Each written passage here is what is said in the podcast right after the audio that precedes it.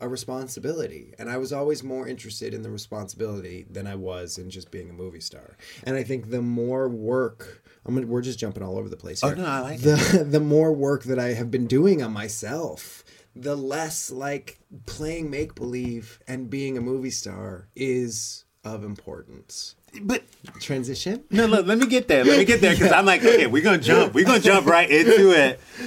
When you come to Hollywood, people tell you this is the public persona you're gonna have, and hmm. you're gonna stick with it, and this is how we're gonna book you, and da da da.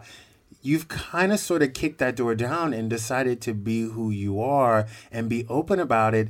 Did you get pushback from Hollywood at all? Hmm. Agents, managers, or publicists? I don't want to say pushback, but there were plenty of long conversations that were had on who I was and how people were going to perceive me. And I still have those conversations, especially when it comes to gender identity and and the more recent conversations that I've been having about non-binary and gender non-conforming issues. But I think that the industry has changed so much, even since I started, even in the last couple years. Yeah. Was six months with me too. The industry has drastically changed. 100%. And you know, I mean, I started in this industry when social media didn't exist at all.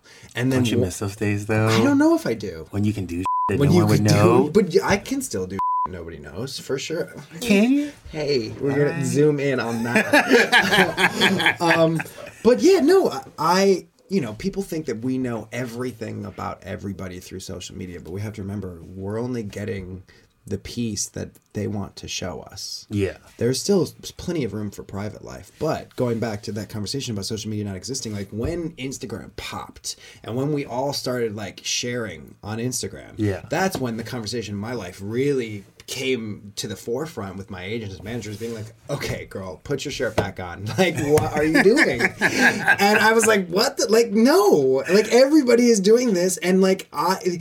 People are getting to know me rather than like Trevor from Scream 4 or Jacob from The Following. Like, I've always put myself first, not the characters that I've played. And we're all these like multi-dimensional dynamic humans and i think that that is really what has um, been allotted to us through social media. And i think that what is happening right now in this revolution of the internet is we're finding each other. Yeah. in, in in a way that's never been possible since the beginning of time. But speaking of finding yourself, because I feel like I'm still trying to figure out what it means to be gay Hmm. and what it means to be gay on TV and hmm. what it means to be black and gay because it's this whole thing. You've gone through this whole journey of self discovery and you've not hidden one thing from anyone. Hmm. You've done it pretty openly.